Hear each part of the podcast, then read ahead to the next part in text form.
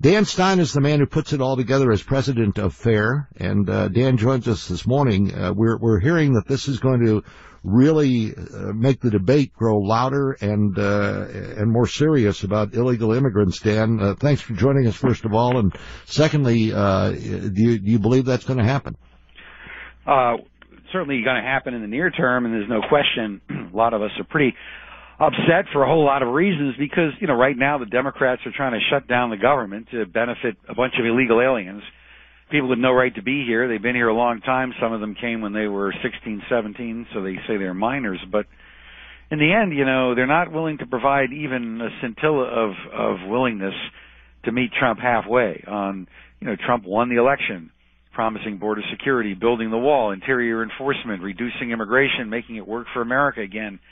And here we are, what a year into it, and now the Democrats basically want a clean amnesty bill they stand in opposition to enforcing the law and ensuring that states cooperate with feds. I mean, why was this guy here? I mean, this, you know, guy's he asked himself, why is he deported? How does he get back in? Why is he not immediately screened? How does he, how is he not identified uh, through fingerprints and others as someone who's previously been deported? How is he allowed to come back in five times after being deported?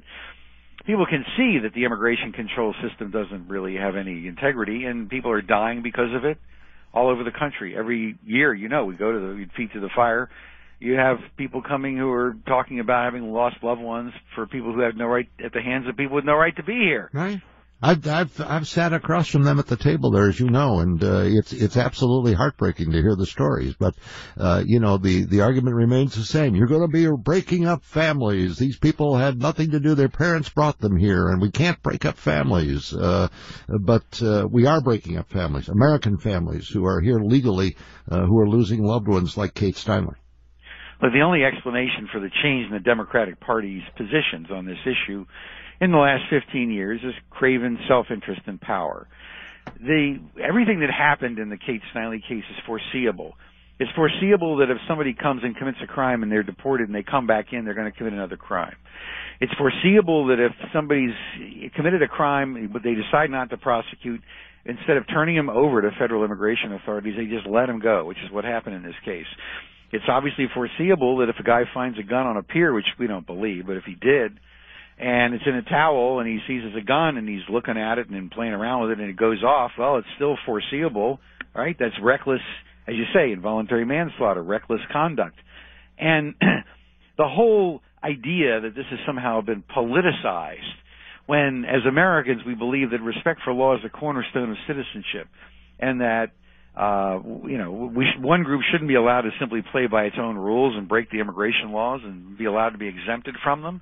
And it, the, the Democratic Party, I don't want to sound partisan here, but the Democratic Party position on these issues is fraying at the core fabric of who we the people are and what are the ties that bind us, that, that sense of fair play, fair dealing, you play by the rules, you get ahead, you know, you work hard. This idea that one group of people, that why was this guy in the country in the first place? And people just will never accept that. And, and will he be back again? That's the next question. You know, will he be deported? First of all, he hasn't yeah. deported again yet. But if you, we're talking about machine readable fingerprint scans at ports of entry, there needs to be a better point of service uh, scanning when people apply for benefits in various states like California. It, it should be flagged so federal authorities know if somebody's applying for a driver's license who's been previously deported. But our document structure has been slowly improving. FAIR's been working on this for 30 some 40 years.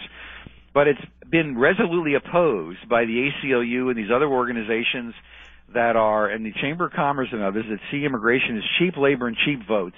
And I don't know how many Americans are going to have to die at the hands of these ridiculous policies when it's all foreseeable and it's irresponsible of these politicians to continue to defend policies that are leading to the death of Americans. all we can do is keep talking about it and advocating, and uh, we will do that. Dan Stein from the Federation for American Immigration Reform, thanks so much, and I hope to see you next June again.